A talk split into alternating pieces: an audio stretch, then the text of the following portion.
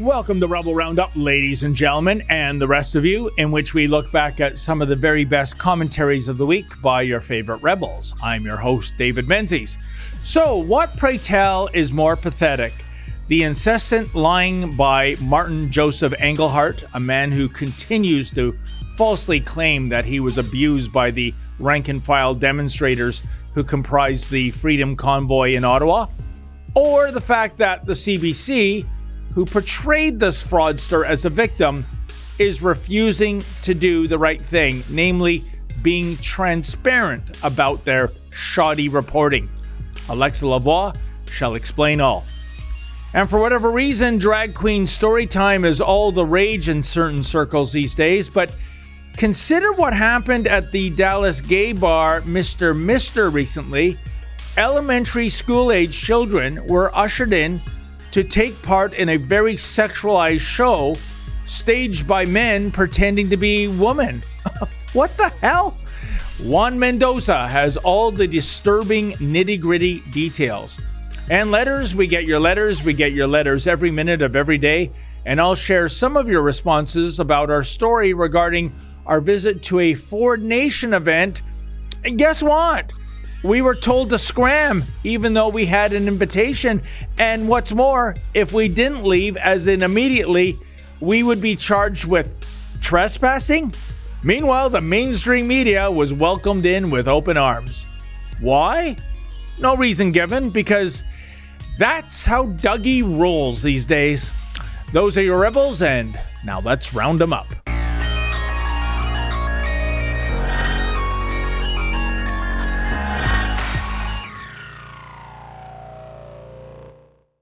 Hello, everyone. As you know, we are always trying to dig deeper in our investigation. This time, I went further in the story published by CBC about Martin Joseph Engelhardt, the supposed victim of the Freedom Convoy. He claimed having spent all his entire life saving for the convoy without being paid back. CBC is blocking our investigation into how wrong they got this story from the beginning. For people who don't know what I'm talking about, you can see my previous report at mediafactcheck.ca.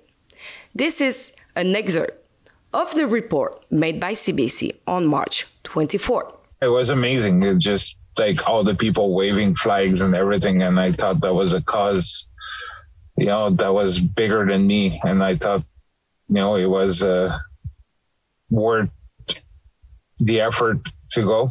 I uh, start uh, giving people my business card with my phone number on it, and I uh, start uh, delivering uh, fuel and picking up laundry and uh, delivery for restaurant and everything for the trucker. And I got arrested for bringing people fuel. The van was impounded for 30 days.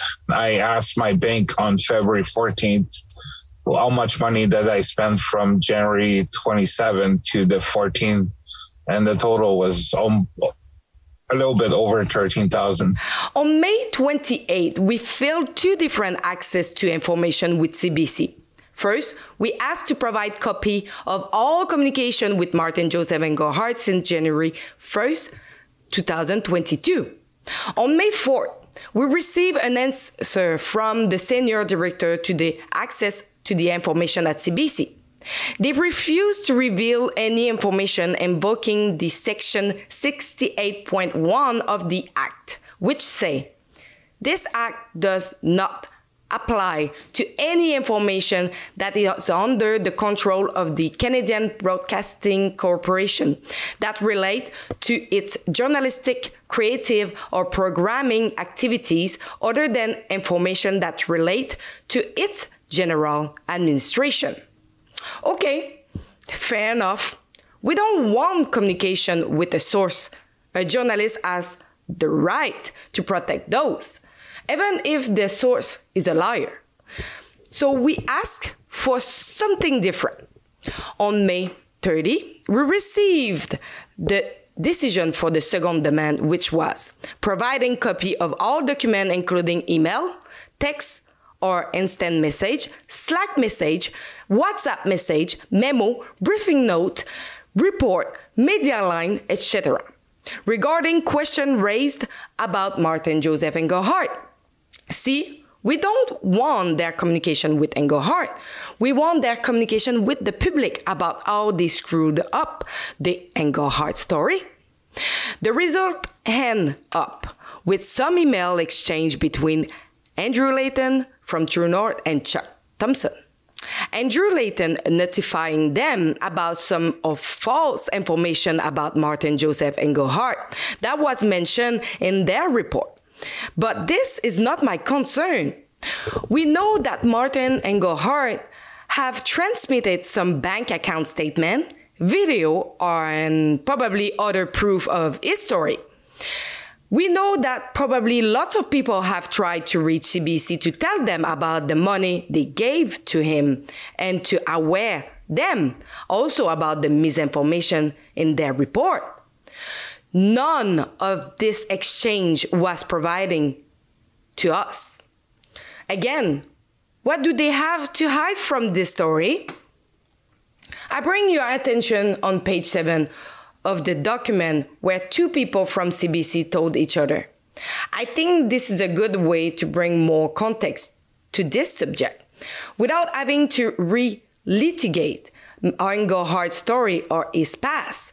Special thanks to George and Ruth for helping me navigate this controversy.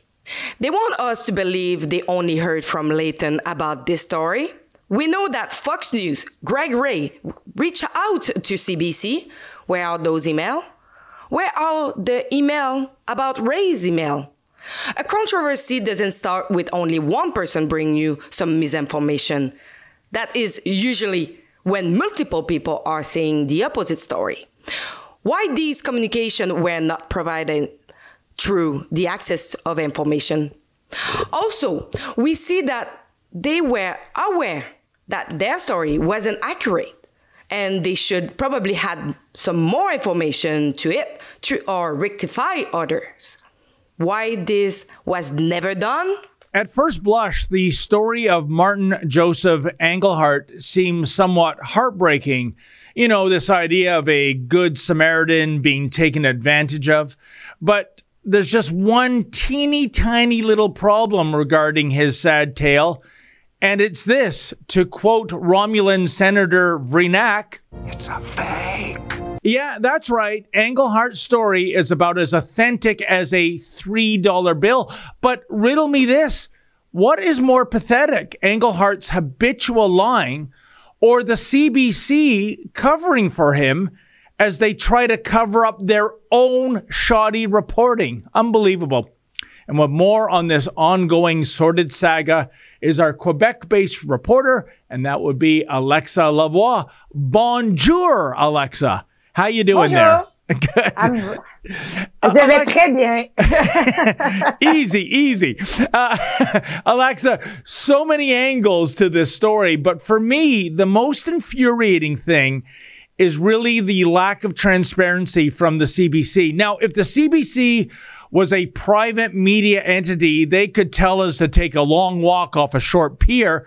But the CBC is taxpayer funded. We pay them. They work for us. So why aren't we getting straight answers regarding this latest pathetic example of CBC journalism? Mm-hmm.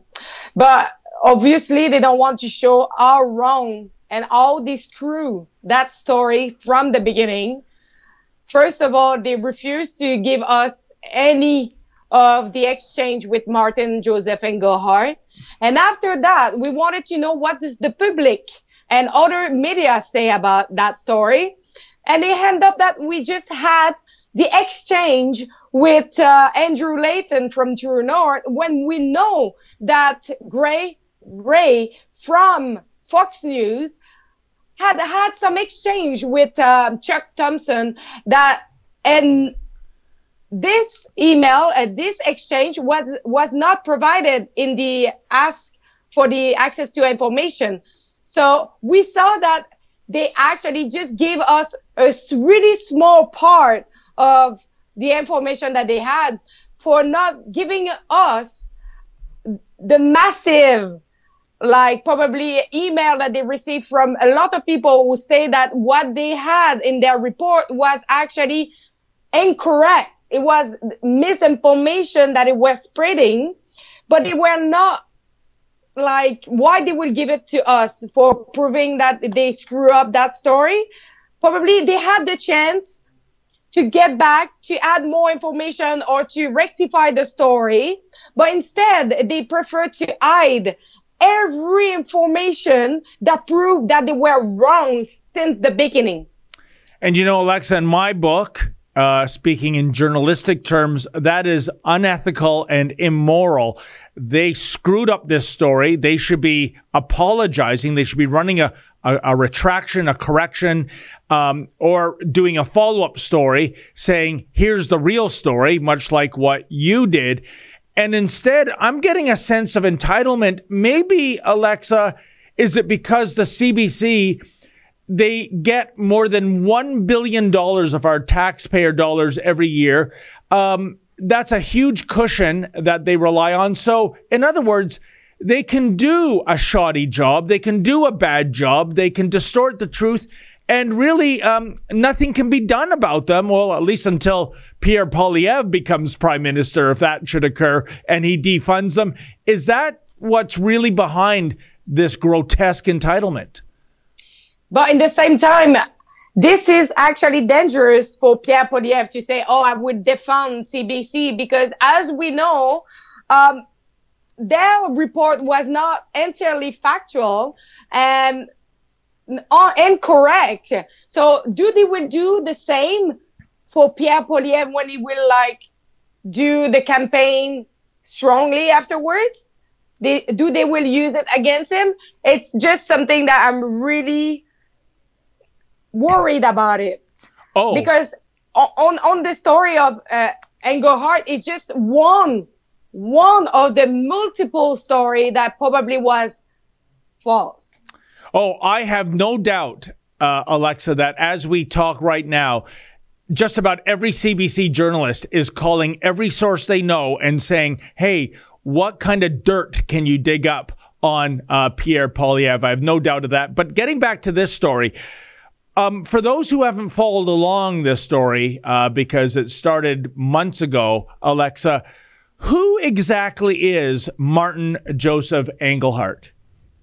So Martin Joseph Engelhardt was a man, actually a scam artist, but we, we heard about it afterwards. But at the beginning was just a protester joining the movement, but saying that he didn't have a strange um, position on the issue, but he, he wanted to do something of his life. So he joined the um, the protest in Ottawa, the Freedom Protest Convoy and he said that he was spent, he spent his entire life saving to help the protester without being reimbursed by the Freedom Convoy, as they say that they would do. And he said that he didn't receive any money when tons of people after the report went out say that they give thousands and thousands of dollars to him and never nobody was talking about the fact that he he is telling the same story, but way before, like some people have heard his story in 2019 and it was the same story that he was living in his van, didn't have a home, and um, in the end he had cancer, and and at the at the end when I was digging on this story, finding out that he was not allowed to drive, because his license was pulled out. he never had like a home and he had a criminal record just in Quebec for two pages. And oh. no, it's not the cancer that he had. I find out that he he have HIV, um, AIDS. So wow. what is going on? Like at the beginning, it was supposed to be just a man who actually lost everything. That can happen. Like, I'm not telling that it cannot be false, but when as much people raise their voice on social media, say, telling that is false, and most of the story is false, and some people say, "Oh, I recognize that man from three years ago or two years ago, and it was the same story, and I given money at that time, get arrested. Just you know, it, it's remarkable, and as you mentioned, he is proven to be a con man. Um, I suspect there might even be mental health issues at play here too. I don't know if that's true or not, but I, I get you know the, a, a whiff of that as well when I see him speaking. One last point, Alexa. I think the real reason that the CBC used this man as a source, that they didn't do due diligence, is that he was convenient for them. And when I say convenient, their narrative, that is the CBC, it was all about vilifying and demonizing the people who made up the Freedom Convoy movement. And so they find this guy with this sob story about getting taken advantage of, completely false, completely discredited. And the CBC is still hell bent on not doing a mea culpa because if they can find anyone or anything demonizing this movement, they will use it. Last word goes to you, Alexa. So, me, I will say to people, don't believe all the time what you heard because sometimes it's not, it's not totally true. But the thing is like, we know what is the truth, but nothing has changed. Like they didn't like change their report. They didn't change anything. They didn't write and apologize. They didn't do anything. They use our taxpayer money for created story that go into their narrative and to push the narrative to everybody who are watching the news. And what that creates yeah. some people, some very important people watch the news and take the decision to agree with the Emergencies Act. You're 100% uh, right, Alexa. if this was a private media company, what they did is still wrong, immoral, unethical. But the fact that they are taxpayer funded, you, I, our audience, we're all funding these guys down on Front Street uh, to the tune of more than a billion dollars a year. This adds insult to injury. It's despicable. I know you're going to stay on this file. Uh, we're going to get justice done one way or another. Alexa, thank you so much for your time, and you have a great weekend, my friend. Thank you very much. Have a great weekend, too. You got it. And that was Alexa Lavoie in Quebec City. Keep it here, folks. More of Rebel Roundup to come right after this. Juan Mendoza here reporting for Rebel News. We're in Dallas, Texas, where there was a, a protest at a gay bar here that was uh, letting kids sign up for uh, to go dance with uh, drag queens. So I'm here with John Doyle, who was here on the scene at the protest. So, John, so what was going on?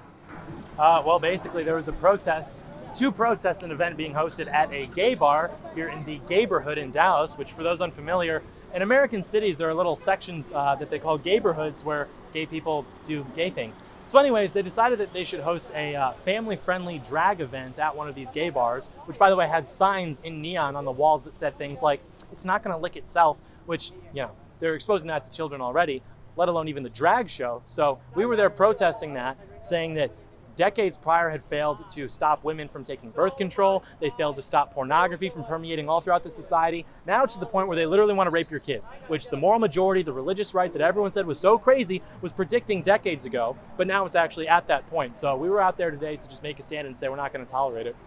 So are you seeing stuff like this happening often in Dallas? I mean, I was thinking Texas was more of a red state, so. No, no, Texas is going blue. It's already purple, and that's because of mass immigration. But, you know, you're seeing the, the Texas, I guess, ethos carry over. There's lifted trucks going by, but instead of Confederate flags, Texan flags, and United States flags being waved on the back, they've got trans flags and pride flags. So it's like, oh, don't mess with Texas. Oh, don't tell my kids she can't cut her dick off. And it's like, this is what we're doing now as Americans. Like Texas is a big red state because we got lifted trucks and guns, but it's like where has that actually gotten us? Yeah. So describe pretty much what you're seeing there when you got there to the protests. I mean, there was already people there that were counter protesting there when I got there. So describe what what happened, what you saw there occur. Yeah, uh, immediately we were greeted by Antifa militants, and you have to know Antifa is basically the paramilitary arm of the state.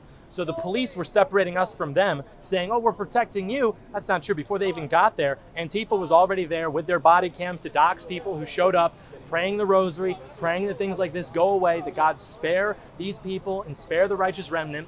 And immediately we were accosted. They were threatening us. They were threatening our lives. And uh, then the police were called, and instead of shutting the event down or, or dissolving them or telling them, "Hey, you can't threaten people," they stood in front of them to protect them. So, yeah, the police were enabling this type of thing to happen. Uh, and not only them threatening us, but what they were defending in the first place, which was the grooming of children. You know, I thought Mr. Mister was the name of a band from the dearly departed 80s. Turns out Mr. Mister is also the name of a gay bar in Dallas. Now, I don't have a problem with that, nor do I have a problem with drag queens performing at this bar. Here's what I find problematic having young children attend a drag queen night at this bar and being encouraged to stuff dollar bills into the G strings and stockings of the performers. In fact, I think that might even qualify as child abuse. And joining me now is our newest Rebel News reporter, and that would be Juan Mendoza, based in Miami. Hey, how you doing there, Juan? Uh, pretty good, David. I mean, it's been uh, a whole uh, crazy turn of events here in the United States, especially with what happened in Dallas. Oh, a hundred percent. The the madness just continues, and you know, Juan there was so much to unpack here. But first things first, tell me what parent in their right mind would bring an elementary school age child to a gay bar and take part in a very sexualized drag queen performance? Well, David, I asked myself that same question. You know, I mean, for starters, I mean, it's a bar where only 21 year olds and up are allowed to go in. So I start myself asking that question. Now you add the fact that it's a very sexualized event that's going on there with a sign in the back there that's saying it's not going to lick itself, which the messaging of that is very sexual in nature. And I have no idea what these parents were thinking taking young kids there to see uh, a drag show. Yeah, and you know, when I that was the first thing that sprung to mind for me because this Mr. Mister Bar is a licensed establishment. I'll admit I don't know what the liquor licensing rules are in Texas, but I would think that there might be a prohibition for those who are not of legal drinking age or is there a way around that? That that just seems so weird to me. I agree. I mean, I was thinking the same thing. I mean, these are establishments that primarily sell alcoholic beverages in the first place. So I was surprised with that, why they were allowing little kids into these events.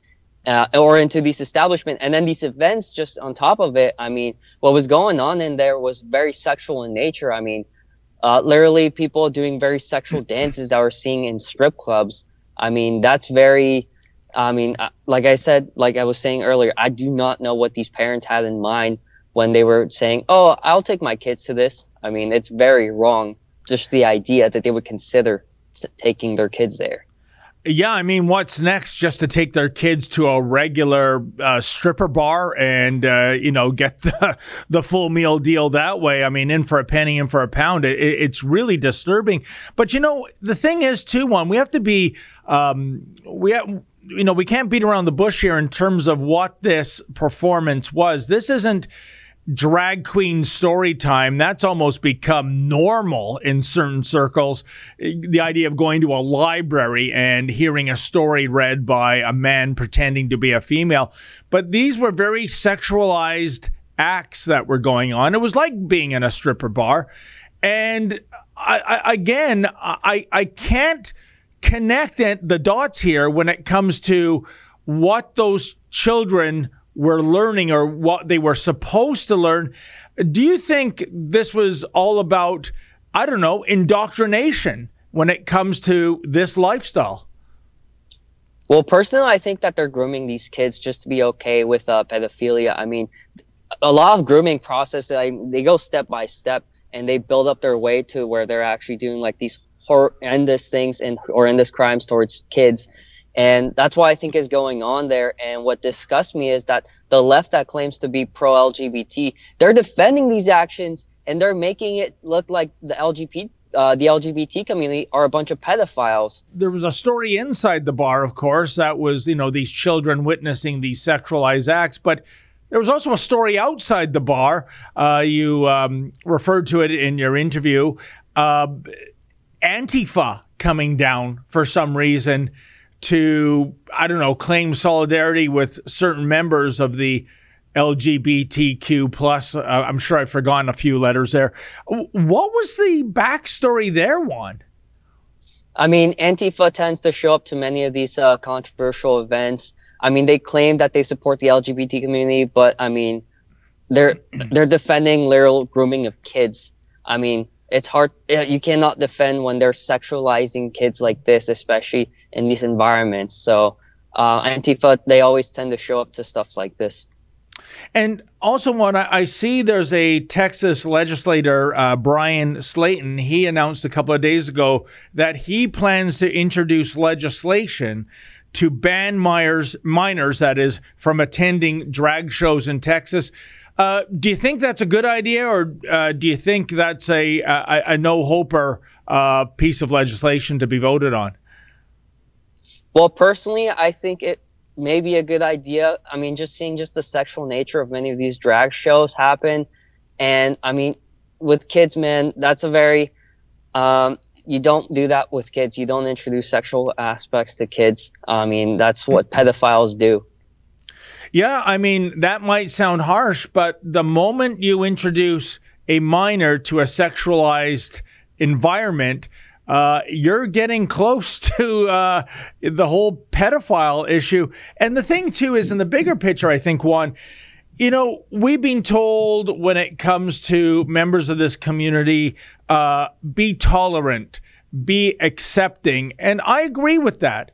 But it's moved beyond that in recent years. Now it's all about affirmation and applause. In other words, if you don't stand up and give a standing O to Pride Month and the LGBTQ plus community and everything that they entail, you are labeled a bigot, a homophobe, a transphobe, a hater.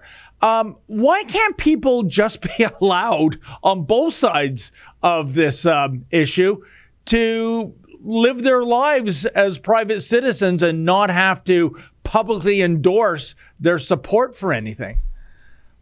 Well, I, I constantly tell people from the LG, uh, LGBT community that uh, they should not be uh, looking at the left as their ally because the left is only trying to use them for their own political gains and to excuse debaucherous acts such as grooming kids. And uh, like I said, the people on the left are defending these acts, the only thing they're making it look is they're they're making it look like the LGBT community consists of pedophiles or, or child molesters, which not everyone in the LGBT community is, obviously. No, 100% Juan. I mean, I I know people in that community and they live in suburbia and they just want to, you know, run their lives and be left alone as private citizens or not radicalized activists. So, last question, we are in Pride month. Do you see other bars going down this route, um, ramping up these kind of sexualized performances and inviting minors to come in? Or do you think that overall the publicity was was so toxic with this Mr. Mister uh, bar that this is really a one off as opposed to the beginning of a trend? Well, David, it's hard to tell. I mean, definitely the incidents that happened in Dallas was a big uh, it was a big surprise for many people. But there's many uh, events like in San Francisco where similar stuff happens, like not in the bar, but when they're actually doing the pride parades. So, I mean, probably and uh, like I said, even though San Francisco is a very far left city. Well, you're right, and I mean, if this, if Mister Mister was located in San Francisco, uh, I probably would have shrugged my shoulders. Uh, it's more of the same. It's still wrong, mind you, but the idea yes. that it's in Dallas, Texas, and uh, wow, it, it, just makes me shake my head. Well, Juan, uh, your reports have been excellent. Uh, thank you so much for covering this important story. I guess we'll uh, keep our eye on this file to see if indeed this is part of a, a growing trend. And uh, let's hope it isn't. You have a good weekend, my friend. Thank you, David. And that was Juan Mendoza in Miami, Florida. Keep it here, folks. More of Rebel Roundup to come right after this. David Menzies for Rebel News here at the Toronto Congress Center. And folks, I'm here for a Ford rally. And guess what? I have an invitation from Premier Doug Ford himself. Check it out. Hey, this is Doug Ford calling, leader of the Ontario PCs. You can reach our team at 1 800 903 6453 or email at info at ontariopc.com. I'm inviting you, your family, and friends to our rally in Toronto to get it done. It's Wednesday, June the 1st at the Toronto Congress Centre, 650 Dixon Road in Etobicoke. Doors open at 7 p.m. and there's no cost. That's Wednesday, June the 1st at the Toronto Congress Centre, 650 Dixon Road, and doors open at 7 p.m. With your help, our PC party is building Ontario and keeping costs down for families like yours. Head to ontariopc.ca. Click on rallies and please RSVP to let us know if you're coming. Admission is free. I hope to see everyone there. Yeah, that's what came across my phone just a few days ago. Uh, a personal invitation, as far as I can tell, from the Premier. And I'm very grateful for that, folks, because you see, when we were here last month for the campaign kickoff, well, I was shocked because I've been going to Ford fests and Ford family events for maybe 15 years. I'm always welcomed with open arms. Not this time. Check it out. I understand ask why. You to leave now. Why? Zach, Why? Why is that? because we're not giving you accreditation to this Okay, event. then. So, So- yeah, we're gonna ask you to leave this. Under the Trespass and Property Act, we will remove you from Okay, the. who are you? I work for the party, and I'm Okay, can I see some ID then? it's right here, sir. It just says tour 2022. Yeah, we're gonna have to ask you to leave. Okay. Please. What, what is your name then? So we have uniform police on site that will come and remove you. I don't even know. Hold on. Can I ask you why? That's a fair question. I see No, other media are. here. We're not. You're not invited to the event, and you're not checked in. You're not coming into the event. But do you have to be invited? I see all sorts of people coming in Everybody here. here is invited, and they're all here for the right reasons. So Yeah, so I was considered uh, persona non grata, the same with uh, Joe Warmington of the Toronto Sun. Um, and it's inexplicable because Joe Warmington, I think, has given the Ford family the fairest coverage over the past 20 years. And he was uh, given the bum's rush as well.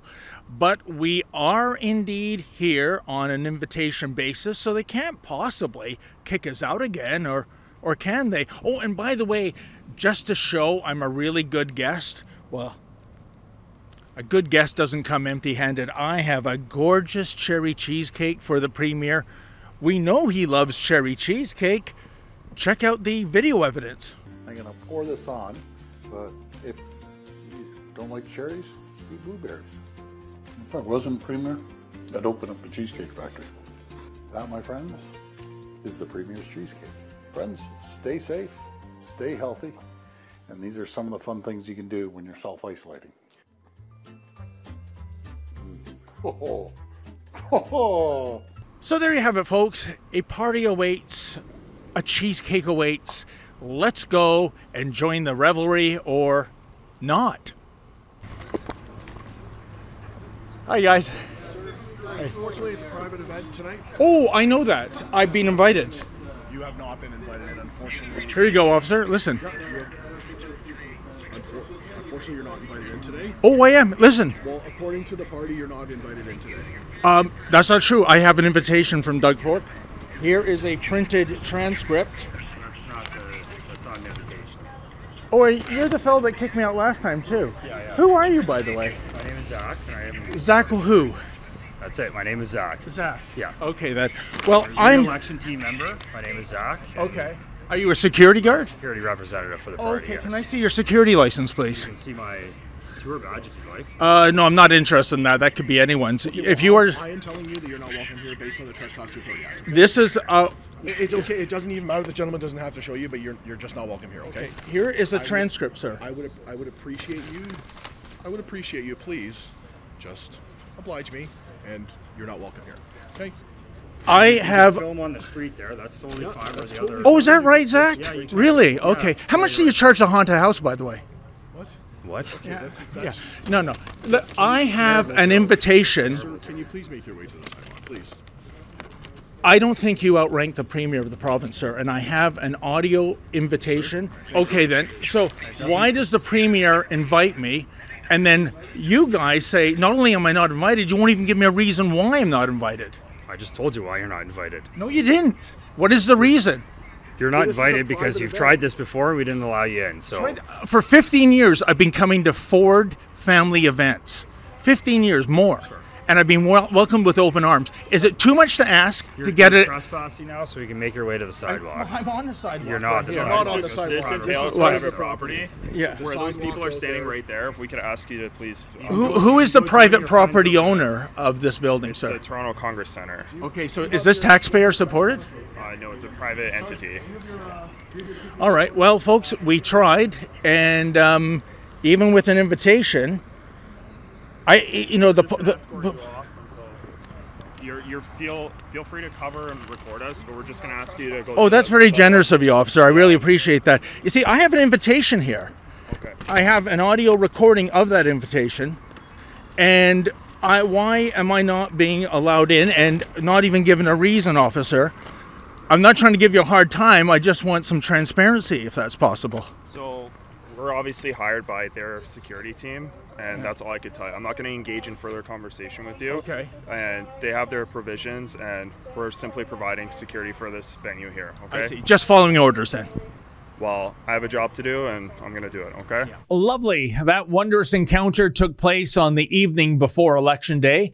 And as you saw, folks, what a truly baffling reception. For not only was I barred from attending the scaled down Ford Fest, but I was never given a reason why. How odd. Doug Ford has spoken at Rebel Live events in the past. Doug Ford once proposed a weekly Rebel News show in which I was going to be the co host. But that was then, and this is now. Dougie, in the immortal wor- words of Fred Willard, what happened? Hey, what happened? In any event, you had plenty to say about the rude reception we received at the Toronto Congress Centre last week. Janet Campbell writes Rebel is not invited because they tell the truth, plain and simple. Well, Janet, I think you are onto something here. I think the unspoken reason Rebel News is media non grata these days is due to the fact that we have, for the past two years, covered the Queen's Park demonstration staged by Yahoo Nation. You know, people who, for the most part, voted in the Doug Ford PCs in 2018. Doug, I believe, didn't like what those people had to say. So his solution was, well, shoot the messenger.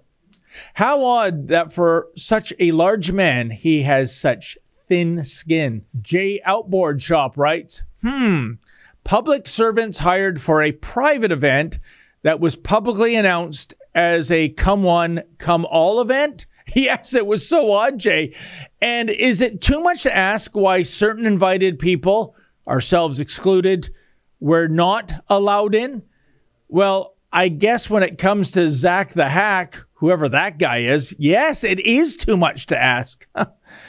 Jordana writes, this is insane. Doug will lose a lot of votes. Not the same person he was many years ago. Absolutely shameful. Well, Jordana, as we all know now, the Ford PCs were returned to office with an even bigger majority, going from 76 seats to 83. But keep in mind, that was a dubious record that was set last week.